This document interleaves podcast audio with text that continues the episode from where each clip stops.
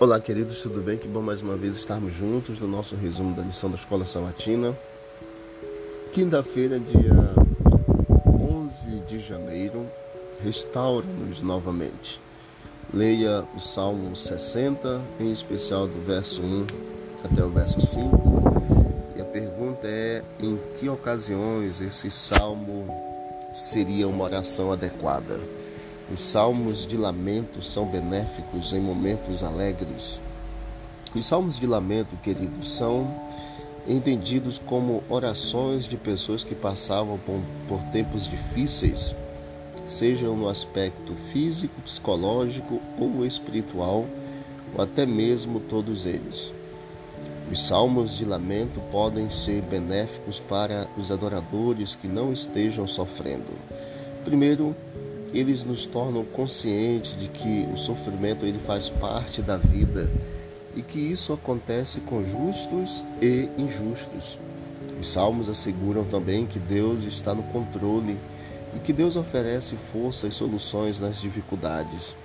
Mesmo na tribulação, abalaste a terra, Salmo 60, verso 2. O salmista ele demonstrou esperança de que Deus o libertaria. Em segundo lugar, os salmos de lamento nos ensinam compaixão para com aqueles que estão sofrendo. Ao expressarmos felicidade e gratidão a Deus, especialmente em público, nós devemos considerar os menos afortunados. Pode ser que tudo esteja bem conosco, mas quem não conhece pessoas que sofrem terrivelmente? Os salmos devem evocar em nós compaixão e desejo de ministrar, de ajudar aos que sofrem, como fez Jesus Cristo quando esteve aqui. No livro Beneficência Social, na página 19, Ellen White escreveu: Este mundo é um vasto hospital, mas Cristo veio curar enfermos, proclamar libertação aos cativos de Satanás. Ele era em si mesmo saúde e vigor transmitia sua vida a doentes, aflitos e possessos de demônios. Quando o poder de Cristo penetrava esses pobres corações, sentiam a convicção do pecado, e muitos eram curados das enfermidades espirituais e também das doenças físicas.